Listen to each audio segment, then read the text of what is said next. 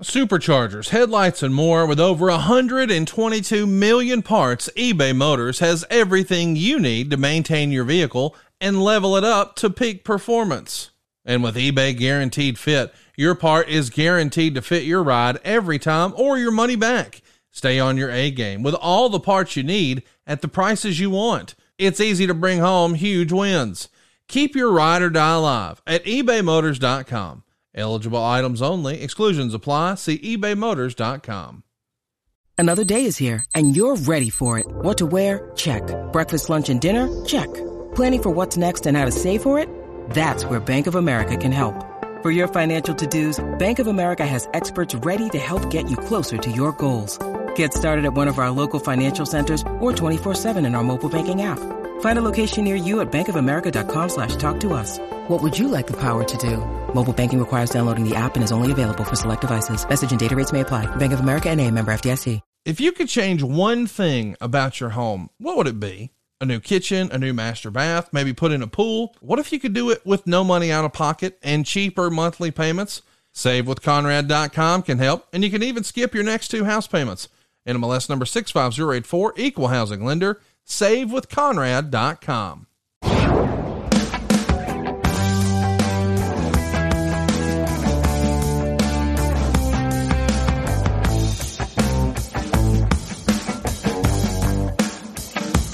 What is going on, DDP Snake Pit fans? It's time for another weekly edition of the Snake Pit. I'm John Alba, and I'm joined by two bona fide Hall of Famers here Jake the Snake Roberts, Diamond Dallas Page. My friends, how are we? Well, it's not your lighting and it's not your TV. It's not what you're watching it through. I really am this dark. Jake, I I don't remember. I guess back in the '80s, back in the '80s when you had to get it when, when your when your job is to be tan, unless Right, you're right, Taker, right. who could get away with being white as a ghost. But uh, everybody else, you, you you just look better tan on camera. And I walked in and I go, "Ooh, the Beach Boys back in town." Oh man. Where, where, where were you just? I was there? in Destin, man, and I tell you, Oh, this is from one day. Wow. one day. I, I got that perfect skin Yeah, for I'd- tanning. you yeah, know? and I'd be bright red. yeah, he'd be purple. I always say I was looking for the perfect color, reddish brown. I would Yeah. get a, I would get a little tan. Um, but yeah, that's You not know, a great Ho- area. Hogan said one time, I remember him saying this in the locker room. If you got a choice of going to the gym or the tanning bed, which one do you do? No, for him it was the tanning bed, Tanning sure. bed, yeah. And you look Tanning better. Bagwell said the same thing. Yeah. You know, for but for me, those tanning beds are like the worst thing you can do. I got shit cut out of me all over, and a lot of it had to do with the sun because I was a surfer as a kid and uh, a lifeguard. So it, I never put any block on. No. Oh my God, my face would get so red. And, my, at, at age 17 years old, you know, from squinting on the beach, you'd have the lines. Lines, oh my God. It's Like what? That'd be awesome. What a gimmick you could have. we, you know, we're building, you know, John, we're building a place. We just finally got through permits and everything in Panama City Beach. oh, okay. And uh, it's going to be called Pages Retreat. And my wife and I are building a, uh, it's, we're going to rent it out, you know, because there's, there's four floors. The fourth floor is ours, but the whole house, uh, it's, it's going to be pretty amazing. That's Jake awesome. is just down there. I was just there, and uh, the view is incredible. yeah, so it's right on the beach. It's, but, but it's also 15 feet above sea level. Yeah, I hope which so. is yeah. Well, and then I'm going up another uh, 15 Yeah, feet. I want to see it during the hurricane. Hey, dude, the, the bottom floor because because you have 15 Yeah. feet, you can build a bottom out. The bottom floor is I, I made it all some uh, concrete. Oh yeah, yeah, so it's all sealed. If it goes over 30 feet, we're all screwed Yeah, anyway. yeah, yeah, yeah. all the way here in Yeah, Georgia. Mon- Montgomery will be underwater. Yeah, yeah, that- Which wouldn't be a bad thing for for Montgomery. well, I was in I was in Diamond Dallas Page territory just the other night. I was in Asbury Park and I was at the Wonder Bar. And Jake, I, I kid you not, they got this big old Diamond Dallas Page action figure right in front of the stage, overlooking all the performers. So DDP, Wow. your your roots are cemented, my friend, in the Jersey. Uh, Shore. my, my, my buddy, my buddy Lance Larson and his girl Debbie, they own uh, the Wonder Bar. Very nice. And uh, back in the day, Lance used to actually date Linda for the longest time. Yeah. Wow. And uh, what a great musician uh, he is. But they, they're, you know, great, great, great entertainment down there, man. Some of the, Bruce Springsteen would be there all the time, All the time. man. Mhm. Not the Wonder Bar, but at the, but at the Pony. I saw him back in, in 80, right before the Born in the USA tour took off. I saw him there because I had a club that was just down one block away. So on Sundays it was teen night. So I'd go down and you know get a few drinks at the Pony and watch. I, I saw Bruce, Bruce 18 weeks in a row. Wow. Play with a band called Cats in the Smooth Surface. Cats in the Smooth- yep. And Bobby Bandiera, who was the lead singer for them, would end up becoming part of the E Street Band. Wow. And uh, little bit, a little bit of Jersey Shore history. Bon Jovi came in my club when he was 15 Wow. we would play. We were live music too, and it was huge. We put like 1,500 people there on the weekends, and he would come down and can you please come down and hear me play? And you know, eventually I went down there because it was like three blocks away. Called the um, God, I can't remember the name of the name of that club down there he was at, but um, Hotel California. That's what it was called. And when, I, when, when I went there, yeah, of course, he's playing. And there's only 40 people in there, but 25 of them were wom- women, and about 15 of them were really hot.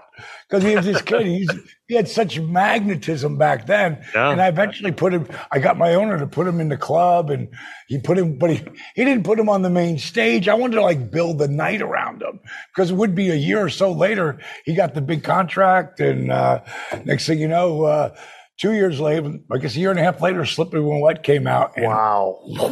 Diamond Dallas Page discovered John Bon Jovi. Don't let anyone tell you otherwise. hey, I, I've got so many pictures with him over. He does. We were talking about Tony Pallagrosi, uh, being you before we went on, and Tony was one of the big, it still is one of the biggest promoters in the state of New Jersey, and he was really good friends with John because he was managing Hotel California, and in the beginning before he came over and worked with me, and. uh Man, we went to see uh, Bon Jovi in, I want to say it was 86 or 87. I can't remember exactly what year that was, but whatever it was, Slippery When, Slippery When Wet tour was on for, I mean, those guys were on the road for 18 straight months. Oh. And when we got, I have a picture of John right in the beginning of that tour Uh, and at the end of the tour. Oh, yeah. And he looks like two different people. he is so wore out. But when we got to, you know, we got our tickets and Tony was the one who got them. And now we've got backstage. And then you go to backstage and then you went, that was number seven backstage. And you went to six backstage, the five, the four. It, until you got to the real backstage, you never met Bon Jovi. Hmm. And I'm thinking, I said to Tony, I said, if this guy even, if he even acts like we exist when we see him, he's over with me for life. Because at this point, he's a god, you know. And he comes in, he's like Tony, and we become, he goes Page. Oh, that's like, oh, awesome. How cool is that? That's great. It was, you know, it was super cool. You know, That's You- when you're on the road and you know this, Oh, Jay, yeah. and you've been on there for a long time, a friendly face, like someone you really care about, you know, that comes Oh, and shows up. Yeah. You want to spend that time. Damn again, right you do. You know? You get a breath of air, you don't have to act. You know? There you go. You don't have- Exactly. You don't have to play it. Well, a guy that you both encountered on the road quite a bit is Mr. Perfect, Curt Hennig, and that's who we're going to be talking about on this week's episode of DDP Snake Pit. This is not an episode on the Jersey Shore music scene, even though I would love to do an episode on the Jersey Shore music scene with you, Dallas. but uh, Curt Hennig, man, uh, we talk about one of the all-time greats that truthfully, I believe is still underappreciated among many wrestling fans because I do believe he really is one of the best to ever step foot in a ring. Uh, Absolutely. let, so let's start with you, Jake. Uh, did you ever encounter Curt's dad, Larry the Axe Hennig, early on in your career? Boy, did I. Um, That's the act. one of my uh, first bad experiences in the ring was with Mr. Axe himself. And I remember it being on Tampa television because uh, at the time I was just breaking in.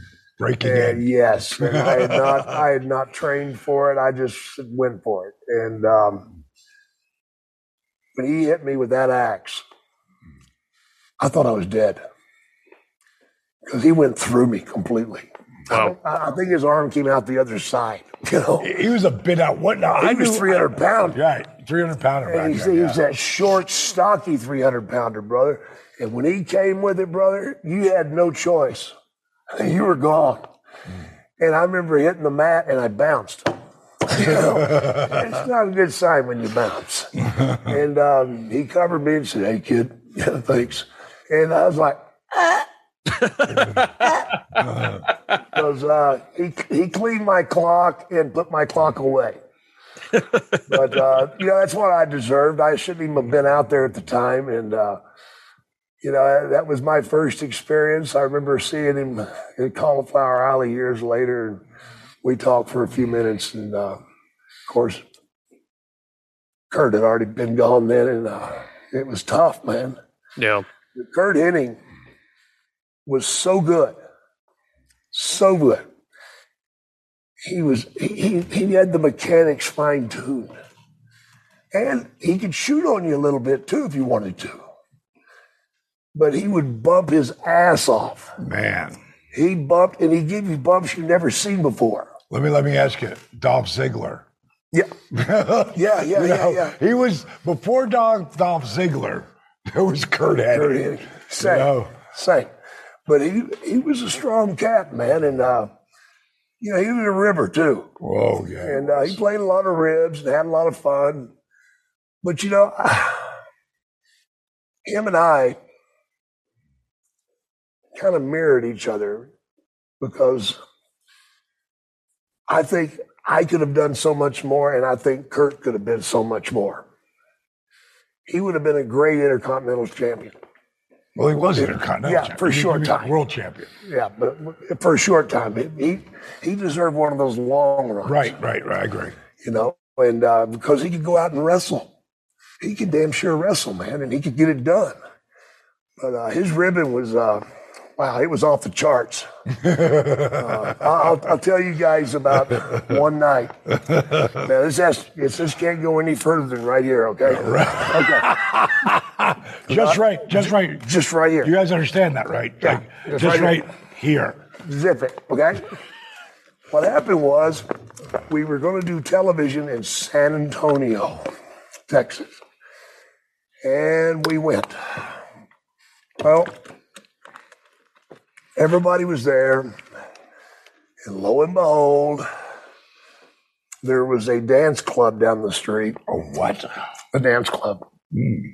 And uh, everybody went. I mean, everybody. Vince was there. Oh my Oh. God. uh, Road Warriors, Perfect, uh, B- Beefcake, the Samoans. I mean, the, the list went on and on. And I went in for a little bit, but I got out of there because I seen trouble coming. Because it was two o'clock. Wait a second. Wait a second. and I ran. You walked away from trouble Yes, back then? yes, yes, yes, I did because I had something in my pocket. Oh, okay. you know, and I didn't want any problem, you know. And uh, the reason I left was they had taken over the bar. I'll It was two o'clock and they were closing, and Vince said, "No, you're not, guys. Get what you want." And guys just went up to the bar and started grabbing bottles. Wow. You know, I'm like, "Holy shit!" And I stayed for a little bit more until Beefcake suplexed one of the girls on the stage. What? Suplexed her. Oh yeah. And she got up. She didn't sell it. She didn't sell it. then the Road Warriors got up and did their finish on the stage. Hulk diving across and hitting the girl. You know, oh my it got- goodness. It got really bad. It got so bad that when I was leaving, the cops were already there. But they wouldn't go in. They were afraid. We aren't going in there. We'll get them as they come out. So as I'm there, Sergeant Slaughter pulls up in his Cadillac, and there's a cop car blocking the door. And I'm just trying to, excuse me, sir, I want to get out of here. I, I don't want to be involved in this, you know. And the cop's like, go ahead, get out, get out of here. You Mr. know? Innocent. Mr. Innocent, Meet me, I'm a snake. You're you know? a saint and a snake, no doubt about that. Then Slaughter decides that cop car needs to move. Oh no. So he hit it with his Cadillac and pushed it all the way through so he could have the front spot in front of the door. He got out of the car and walked in. The cops never said a word to him. Well, I left at that point. I heard he got really bad, but at three o'clock, they were still in there, but the girls had left. Somebody was smart enough to say, well, listen, if we want to get them out of there, get the girls out of there, they're going to leave. And that's what happened. So they got the girls out there, so everybody's, oh, screw it, let's go back to the hotel. Oh, well, they went back to the hotel and they decided they were going to break into Flair's room. So they broke into Flair's room. Perfect put Flair's robe on. He was doing stuff. they, they spread the beds apart and they started shooting on each other. Well, it wound up, Perfect wound up fighting Vince. What? Yeah, they were wrestling. Oh, shoot, okay. shoot wrestling. Okay. And Perfect cross faces Vince. oh, God. And Vince won't, won't give up. So Perfect grinds him even more. And Perfect had this big Rolex on. Oh my. And it just so happened that it was right across Vince's ear. And about the third time he clinched down, blood shot across the room. It busted Vince's ear all to hell. Yeah, he made a mess in the room. Then they tore, they, they broke into the bar thing and Flair got stuck with about a $600 bill on the bar. And Holy. yeah, it was, quite the day. And then the next day's television, which you got to be there at noon, right? I got there at noon. It was a ghost town. Nobody was there. Vince showed up at four o'clock Oh my. with a great big thing on his ear. 'Cause his ear was, was broken in half. Yeah, it was uh, whew, a bad night in San Antonio. Well, that speaks to the uh, how genuinely skilled Curt Hennig was. He, he, Oh, he was, he, man. He could shoot. He could do it. And and Dallas, he ends up having a run in AWA, and you end up having him briefly part of your Diamond Exchange faction. Uh, Yeah, what are your what are your recollections of that? Well, the first day that I was there, you got to remember, I come with this big trunk. Remember the old trunks had a little, like a little lock in the front, you flip Yeah. it open because I had so much shit, and I had I five different outfits, leather coats, chaps. I mean, I had everything. I had I had every gimmick look: leopard skin coat, zebra skin, Oh, zebra God. boots. What Perfect heel. didn't rib you, did he? No, no, he, he actually Loved it. we, we, we, we sat across from each other uh, in the uh, locker room, and about we shot four shows a day, and uh, wow. he was sitting the show one hour shows back then for ESPN, and uh, he goes, "Do it, Diamond." I go, "Do what?" He goes, "Do it. That thing you do." I go, "Do what?" He goes, "Good God!" I went, "Good God!" He goes, "Man, I love that. Never anybody do that before." Um, so later that day, we we went, you know, after we went to the bar, and you know, we just started drinking, and uh, he was like, "Listen, nah, you ain't gonna be here long." Like so many people thought, the way as polished as my gimmick was from day one, with the DDP rings. I mean, I had every gimmick you could have. And they were like, you ain't gonna be here long. Vince is gonna pick you up. Of course, that never happened. And at six foot four, put cowboy boots on me. I'm damn close to six, seven. So I was never going to get that opportunity. But that's what was going, you know, through my head. And that's what Curt said to me. And, uh, um, he said, you're going to make more relationships here at the bar than you ever will in the ring Yep. in the locker room, Yep. you know, being on the road. And there was no road. I came in for one day. I filmed four shows. That's what it was my first nine months in professional wrestling. And so I got picked up by Florida Championship Wrestling too. And then I would work one more day there, a week though. Um, but Curt, and you were talking about just, you know, what a great he had such a, a, ridiculous high wrestling IQ. Yeah. A lot like Jake in, the, in that respect, too. Well, he like, was around some of the most unbelievable oh, wrestlers ever. I mean, Billy yeah. Robinson, Verne Gagne, right down the list, man. I mean, my yeah. God, those guys were, you know, animals, man. And, and he took bumping to a different level. But what a lot of people don't realize, a lot of his bumps – were really calibrated. Like I can remember seeing him get the punch and go over the top rope. And it looked like, oh my God, what a bump. But if you watch him in slow motion, like I did, as he went over there, he had his arm, hand on this rope, yep. which you never really saw. And as he fell, he grabbed this rope. As he kept down. going, he held this rope. So by the time he got to the, it, it just slowed him down. Slowed him down. Uh, like I studied him not as much as I studied Jake, but he was one of my five guys that I, I that were part of who Diamond Dallas Page eventually became. Jake, Perfect, Savage, uh, DiBiase, and Funk. Yeah. You know, like that's like that was like a medley of guys that I loved to watch in the ring, the way they told stories verbally and uh, you know physically. And uh, when I, it was, a point in time where the Axe had brought up like you guys, you guys would be really good together because he hadn't gone and Curt didn't look like he would later look as Mr. Perfect. Yeah. He still his body he was working on that came from Scott Hall because Scott Hall look like, 300 pounds. Yeah, I'm just you know muscles and you know uh, he was you know one of those big muscled up guys when he started. And yeah. he's the one who got perfect in the gym and working on his body because his body was nowhere in the yeah. beginning. He just but he could work his ass off already.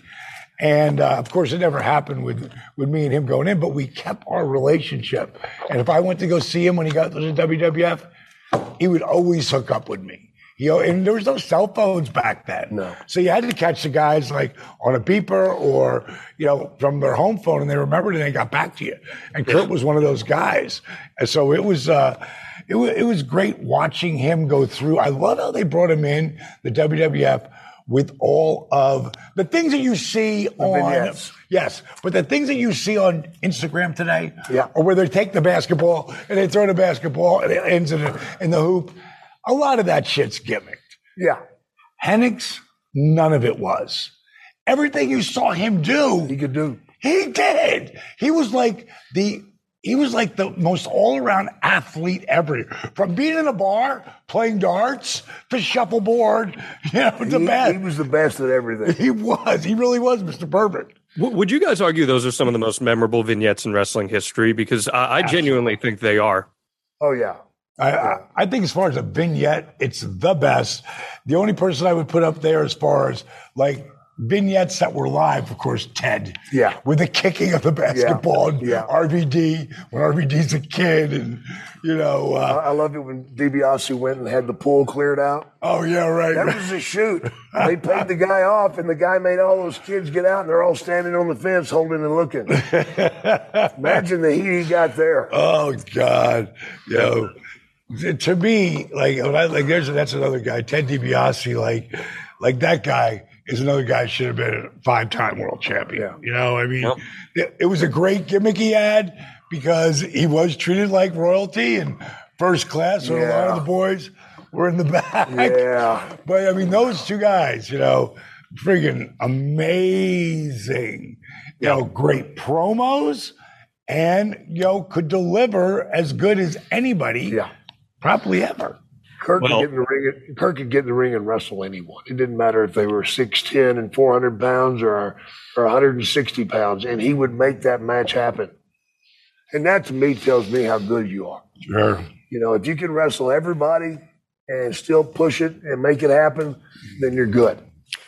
And the thing about that, Jake, is he wasn't just working with everybody. He was working everywhere because he was always out on the road and if you're out on the road all the time, well, we want to hook you up here at DDP Snake Pit. This episode's brought to you by Car Shield, which makes it easy and affordable to protect your car from expensive repairs. And that Damn right. just for starters. CarShield is the number one auto protection company in the US and offers protection plans for around 100 bucks a month. The plans cover more parts than ever before whether your car has 5,000 miles or if you're like Dallas and you're like Jake 150,000 miles when you're making the towns and it's so simple to get your car fixed. When you need a repair, you get to choose the mechanic and car shields administrators handle the rest. That is it. You just you just tell them, "Hey, this is what I want. This is what I need." The paperwork's done by them. The headaches are taken care of by them. It is fantastic. And if your car breaks down, you're stuck on the side of the road, plans through Car Shield also include coast to coast roadside assistance. And here is the best part. You get your coverage today. You're going to lock in your price right now, and it's never going to go up. Dallas, how valuable is that Oh if you're out on the road? Oh I, I, like, All it has to do is one time, one time breakdown, and you'll be it. buying car shield. You know, and the bottom line is, which which blows AAA out of the water.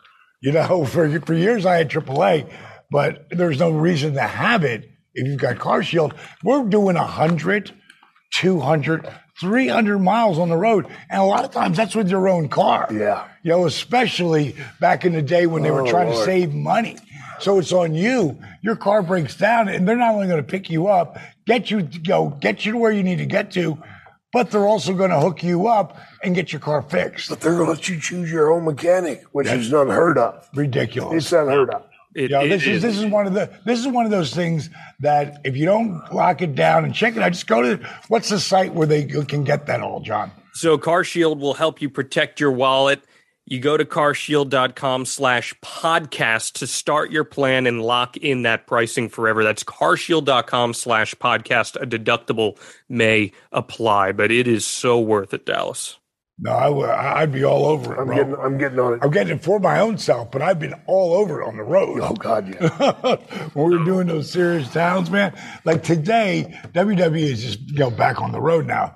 But AEW, they don't even know what that's like. They go out for three days, think, "Oh, I'm on the road." Like, no, you're not No, you're really. not.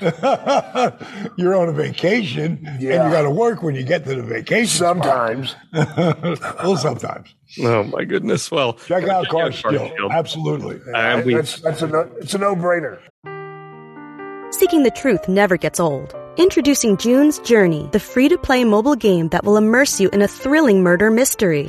Join June Parker as she uncovers hidden objects and clues to solve her sister's death in a beautifully illustrated world set in the roaring 20s. With new chapters added every week, the excitement never ends. Download June's Journey now on your Android or iOS device or play on PC through Facebook Games. Afford Anything talks about how to avoid common pitfalls, how to refine your mental models, and how to think about how to think. Paula, while certainly you can mess up on a million dollars a year, it is far less likely than it is on $30,000 a year. Right. I would meet wonderful people that were struggling with a budget that was super tight. It was 100% you need to make more money. Make smarter choices and build a better life. Afford anything, wherever you listen.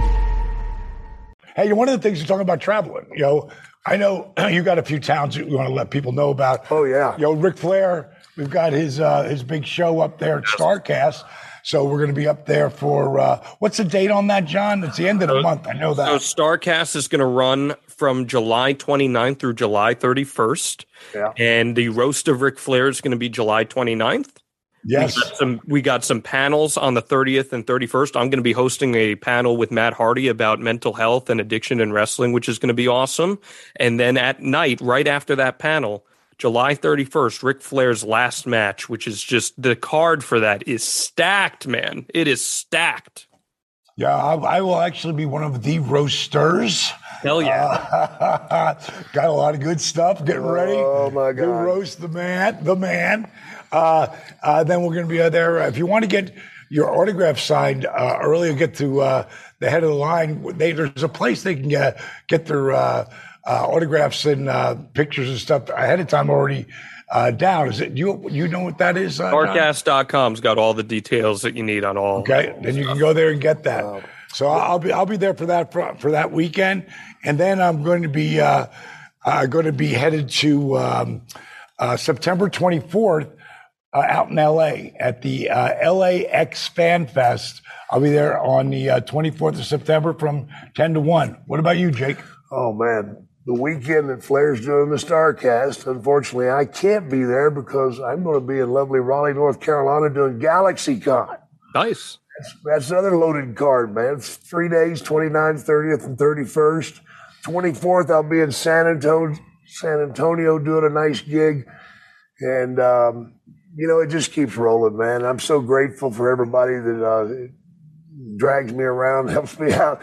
I'll be at Madison Square Garden on the 13th The of August, what's- what's right across Madison the street. Oh, across the street Yeah, across the street. Madison Square Garden. There's a big uh, store there.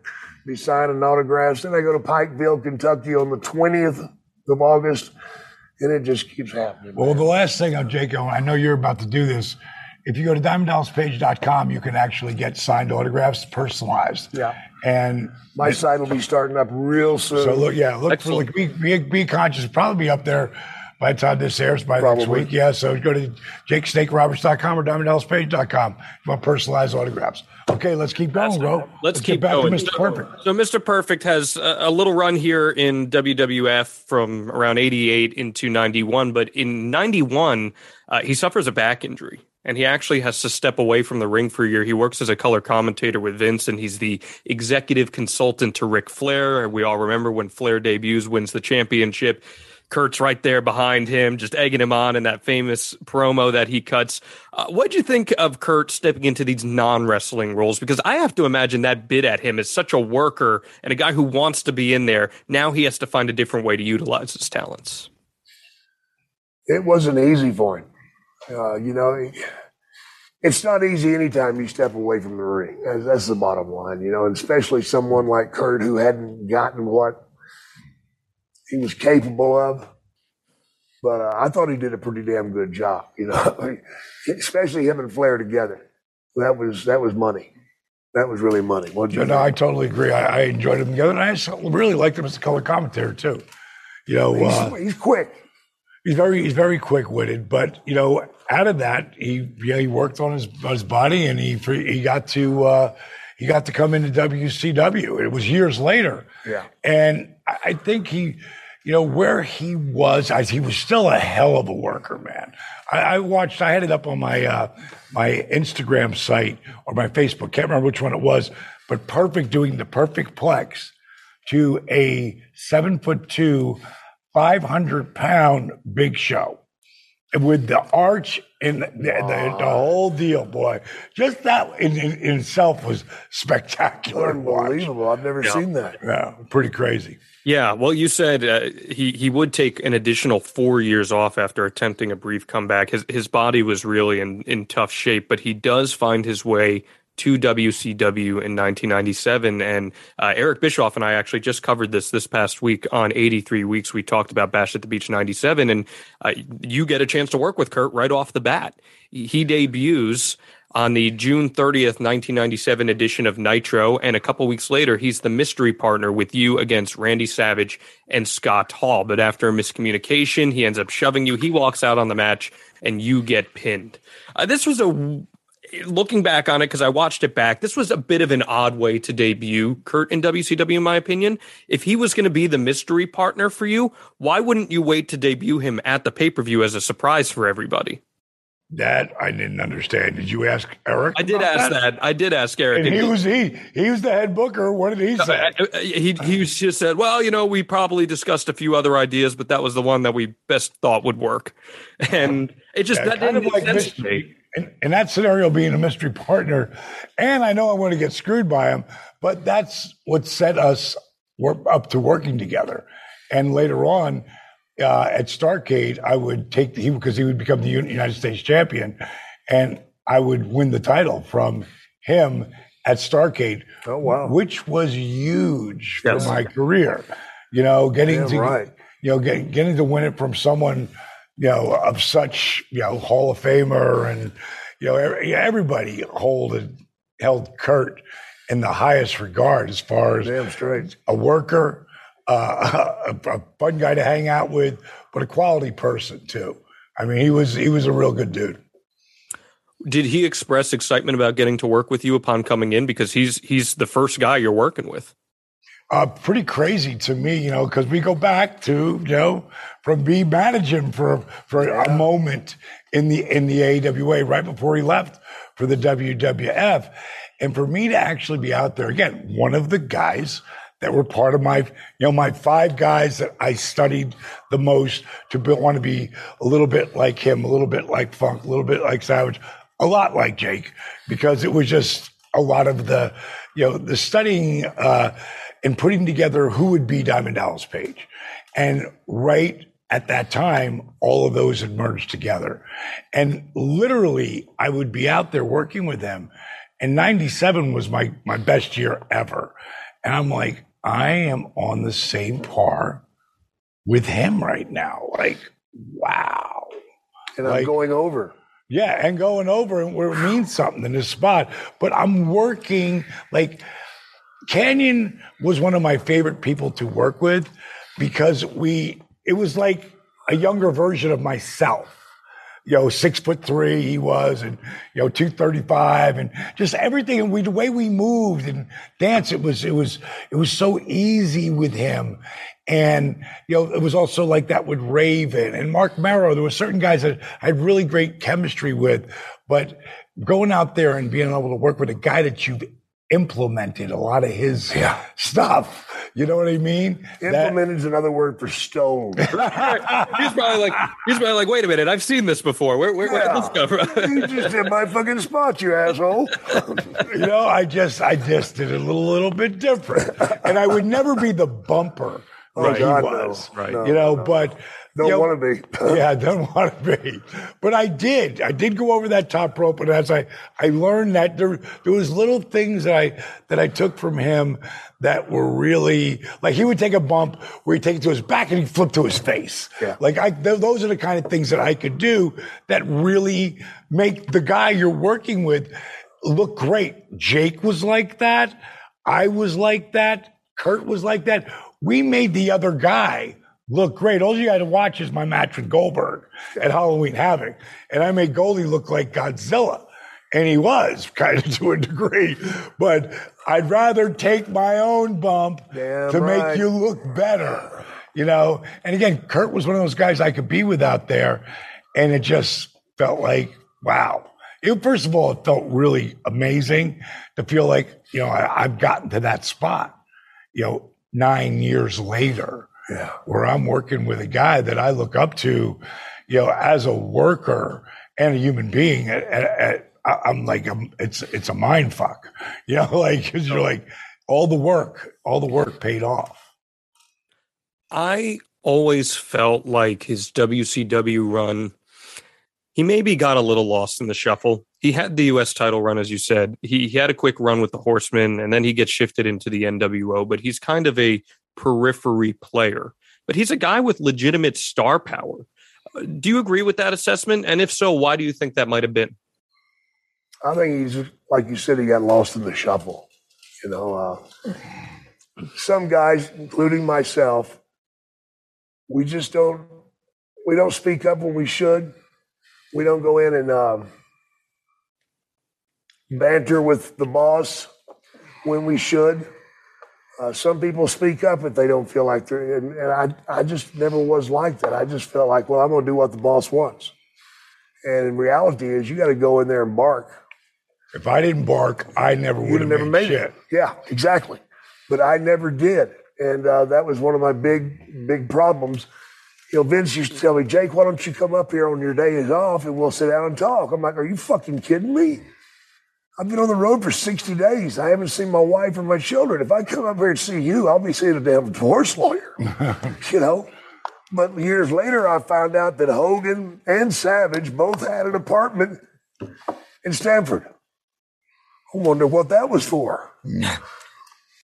if someone relies on you financially, your spouse, your child, anyone. Life insurance gives you the peace of mind that they'll have a financial cushion if something ever happens to you. By making it easy to compare your options from top companies, Goliath Life helps make sure you're not paying a penny more than you have to for the life insurance coverage you need to protect those you love. At goliathlife.com, you can compare personalized quotes from top companies to find your lowest price. The process is fast and easy with no hidden fees, upsells, or hassles. Goliath Life is your one-stop shop to find the life insurance you need at the right price. Head to goliathlife.com to get your free life insurance quotes and see how much you can save. That's goliathlife.com. I want to ask you about this, Dallas, because this is crazy, and we found this in our research. So props to Richard for this. But uh, your last match with Curt Hennig was a tag match on Thunder in Birmingham, Alabama, and it is you, Bam Bam Bigelow, and Kanyon uh, defeating oh, wow. Curt and Barry Windham. Talk about talent in one match on an episode of Thunder. How about that? Well, that the whole thing the Jersey Triad, me, Bam Bam, and uh, and uh, Kanyon, was kind of like trying to do like the first people that I saw do this was the Freebirds, you know, and where Michael would act as a manager occasionally, you know what I mean? He would also get in and work too, but they would work two out of three. So, you know, I'd worked with Barry countless times. Matter of fact, I got knocked out in a match with Barry very early on in my career. I mean, maybe I'd been wrestling six months and I took some bump and it knocked me out. It was, it was really the first time it happened. You were out on your feet. Oh, yeah. It's scary as shit, man. Because yeah, all of a sudden, it's, it's wonderful world. You yeah. wake up, you're in the middle, you're still moving. Yeah. But you're wake up in the middle of the ring, and I'm like, like, what am I doing here? Wow, man! It's like it's it's it's just a really I can't even explain how weird that feeling is. And I said, Barry, I have no idea where I am. Something had to happen, man. I have no idea where I am. He just held on to me. He goes, "Don't worry, kid. Yeah, I got you." like he knew immediately what happened because he saw whatever bump I took, and he realized, okay, he's yeah, you'll see it in people's eyes, man. Right. Barry Windham was one. When you look back at his work Oh man! Oh my! God. I God. was very fortunate to work with Barry Windham when he was very young, and uh, in Florida. And Barry and I tore the house down every damn night. You know, we'd do forty minutes, then Dusty and uh, Kevin Sullivan would go out and do seven minutes. I hadn't got the I haven't got the blood stopped you know, yet. They're already back you know, from, from their match. I'm like, are you fucking kidding me? I hadn't even got the blood stopped yet. But uh, it was great, man. Barry, uh, Barry helped me a lot. I learned a lot from Barry. I think we, we both learned from each other. And I, I remember one of the greatest compliments I ever got was in Tampa, Florida. Back there, up when you go watch the matches from up on the top there in the, the armory. Sport, sport, sportatorium? In the armory. Oh, armory, okay. And um, Terry Funk walked up to me after I had a match with Barry and he goes, Kid, it's good to know that I'll be passing this business off to guys like you and Barry. That's very cool. That's how compliment. And I just, I, I didn't know what to fucking say. Yeah. Mm-hmm. I did not know what to say. And, uh, God. That's awesome. Oh, yeah. Hell, of a compliment, man. Yeah. yeah. Yeah. Yeah. Barry was, I mean, you talk about natural. Oh. You know, second, second degree, you know, coming up with uh, Mulligan. Yeah. Uh, which I love Blackjack Mulligan, oh. man. That guy had a, him and Wahoo had the biggest hands oh. that I've ever seen besides scariest hands. Know, Andre and, and, uh, and Big Show. Big Show has a monster catcher's mitt, uh, as well. But, uh, those two together, you know, and you know us, it was it was like you know to me, I knew we didn't have to do a lot, you know, because go out and play, you know, just go out there have fun. Yeah. Well, uh, fast forwarding here real quick, he Curt ends up leaving WCW in the summer of 2000. He'd go to work some indies, did a shot with XWF and he actually, and I'm so glad he got this before he passed. He he got to return to the WWF at the Royal Rumble in 2002. You're there as well, Dallas.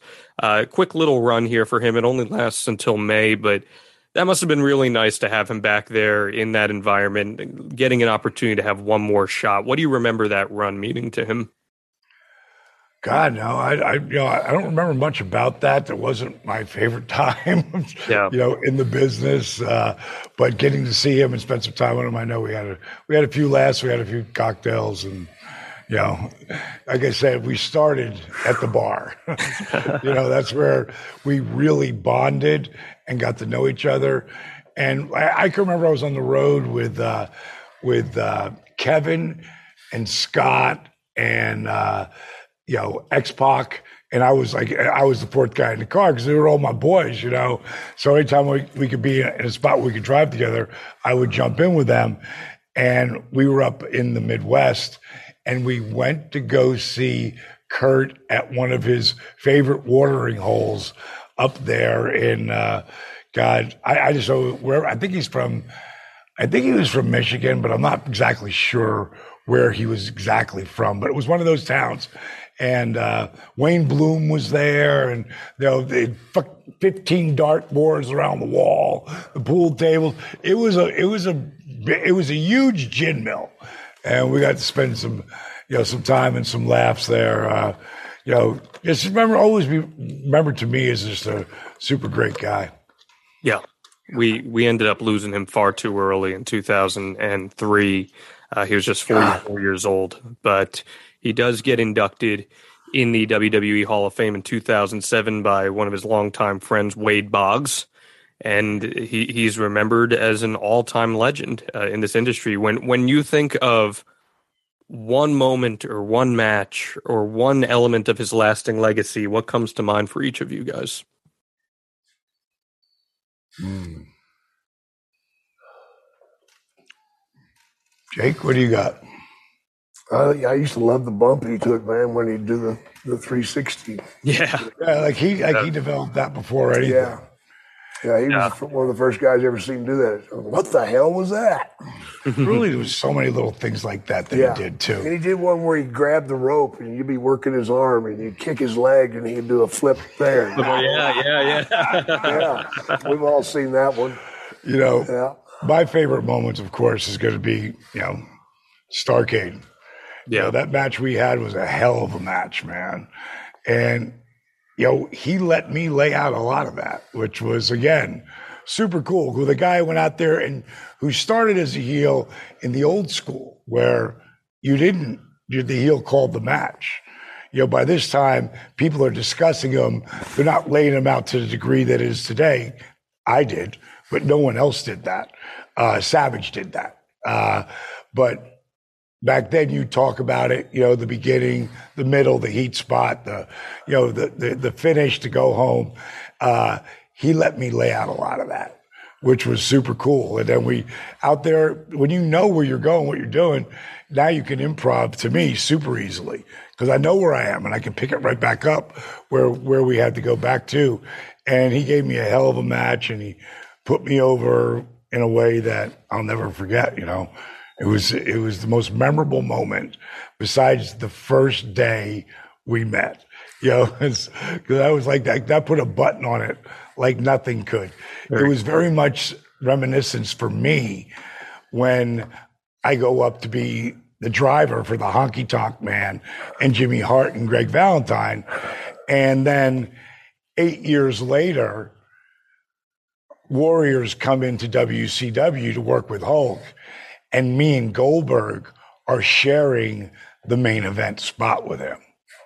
Very Pretty crazy, you know, like like that moment and the moment with Curt being the very first person I actually bond with in the AWA, and I win my first really major title. It's Very pretty amazing.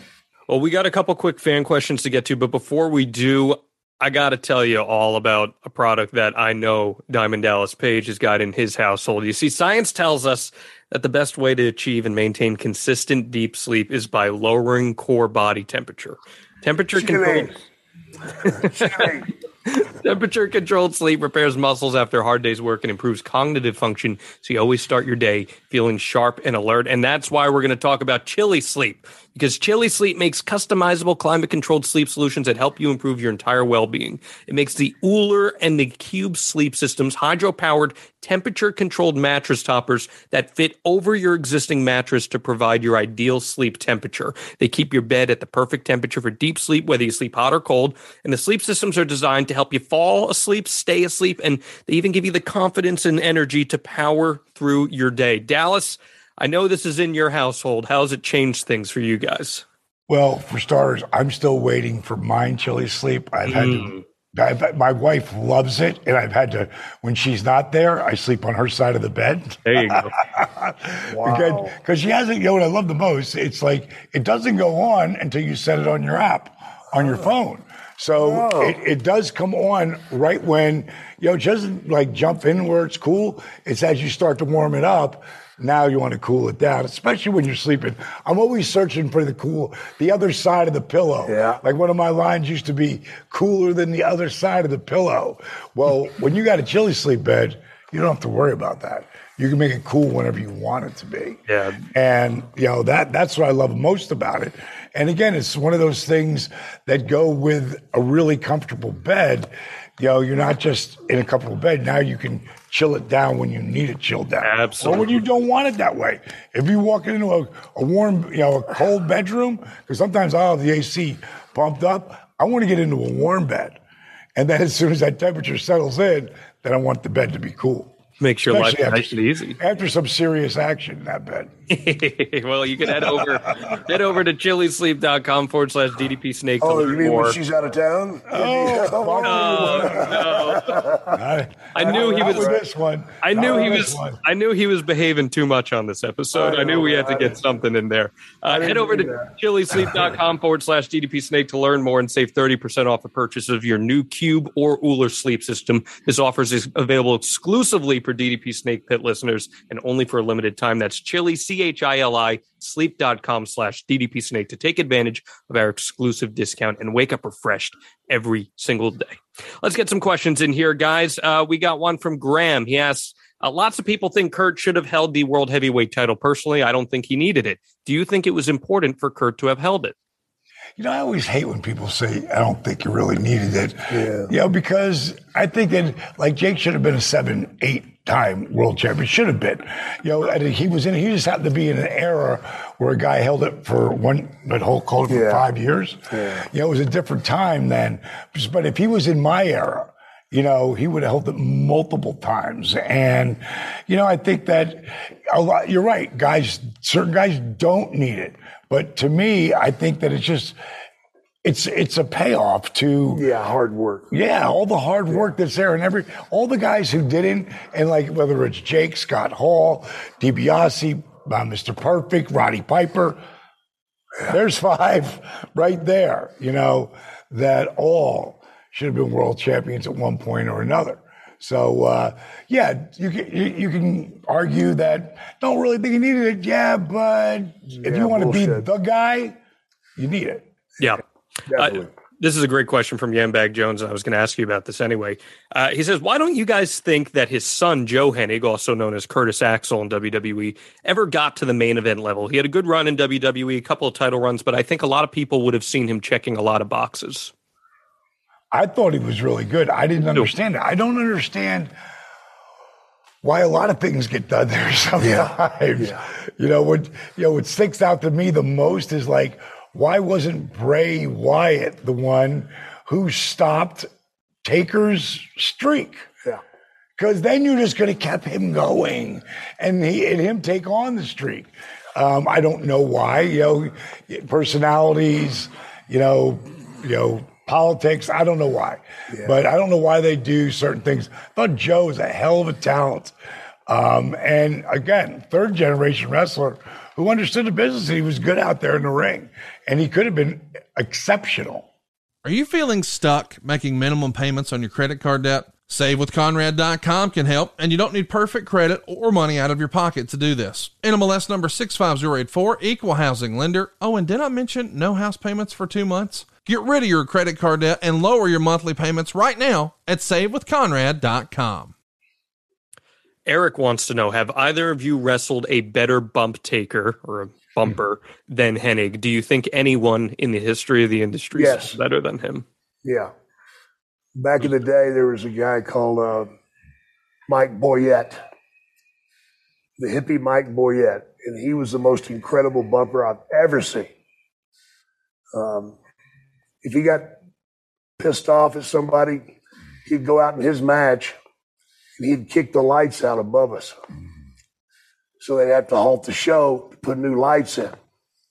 You know, he could he could fly, man. I seen him take a backdrop from Andre in a double battle battle double ring battle royal from one ring to the other ring. Mm. Wow. Mm. It was amazing. Yeah, you What know, about you, well, Dallas? it was really great. Pat Tanaka. Oh yeah, Pat Pat Tanaka. Tanaka. You've never seen a flat back bump faster than Pat. Yeah. And the, the look, I can remember if this is his quad and this is his, uh, you know, his shin, you could take his knee back then and he could do this with it. Yeah. And this is in 1988. And he wrestled long in the two, in the mid 2000s. Yeah. You know, like, I mean, he and wrestled, if you saw him, you would never think anything was hurting on him.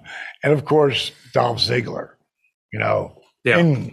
incredible, incredible worker. You know, and Jake would say, don't make the guy look too good because then that's a tough job to get out of. You know, like make him look good, but don't make him look too good. Yeah. Ziggler takes it to a different level. But it's a different level that these these guys wrestle at today. Uh, they're much better athletes than we were. Uh, Mind-boggling to a certain degree. Um, but those three guys, you know, uh, Yeah. pretty damn good. Last question for you here. This is from Wait a minute, wait a minute. Chris Kanyon, Chris Kanyon. another Okay. unbelievable bumper. Okay, go ahead. I'd agree with that. Last question. This comes from Mike. Who do you think Curt would have enjoyed a match with on today's AEW or WWE roster? Mm. Anyone he wanted to. Yeah, really, really. I think that I would love to see him as a heel with someone like Kenny Omega, Oh, you know, and because Kenny can do anything, Yeah. but a- as a heel that the heel calls the match. Yeah. And I would love to see what that match would look like because Kenny is one of the greatest athletes ever. I don't even, I, he's another guy, I watch him and I get sore watching his matches from some of the abuse he puts his body through. But I would love to see if someone like a Curt Hennig, who really was a master of less is more and slowing down, and the reaction that those two would get would just be that, insane. that would be an incredible match. I have to go with you on that one. really would. I'll give you I'll give you one in each. I'll say in uh, WWE, I think he and Randy Orton would have had such a fun psychological little match. Hundred percent. Yeah. Can you imagine him taking an RKO? How great that would have looked. I mean, he took the cutter, so we know how that looks. Um, and then in AEW, he and Dax Harwood. He and Dax Harwood have had a, such appreciation for the art. I just You're thought right there. That's that's pretty damn That's good, a good, man. good, good call too. Who So- gave you those? I know you didn't come up with that shit. Uh, I may I may have a call with Dax Harwood later today, so maybe Yeah, that's I got fresh you, on my mind. you. But uh, this Tell is great, guys. I'm so glad we got to celebrate the career of Curt here. Uh, he's, he's an all-time great heel, in my opinion. And next week we are talking working like a baby face. and we're going to get some wrestling psychology discussion in here. We're going to learn from the very best, and that's why I can't wait for the next episode, DDP Snake Pit. Anything else you guys want to throw out there this week? Cameo. Goodbye. Hey, Cameo. You want to see uh, get something for me and Jake on Cameo? Go to cameo.com. We, We have appreciate fun you with it. guys. Yes, absolutely. Go get your cameos now. Thank you, everyone, for tuning in to this week's edition of DDP Snake Pit. We'll see you next time.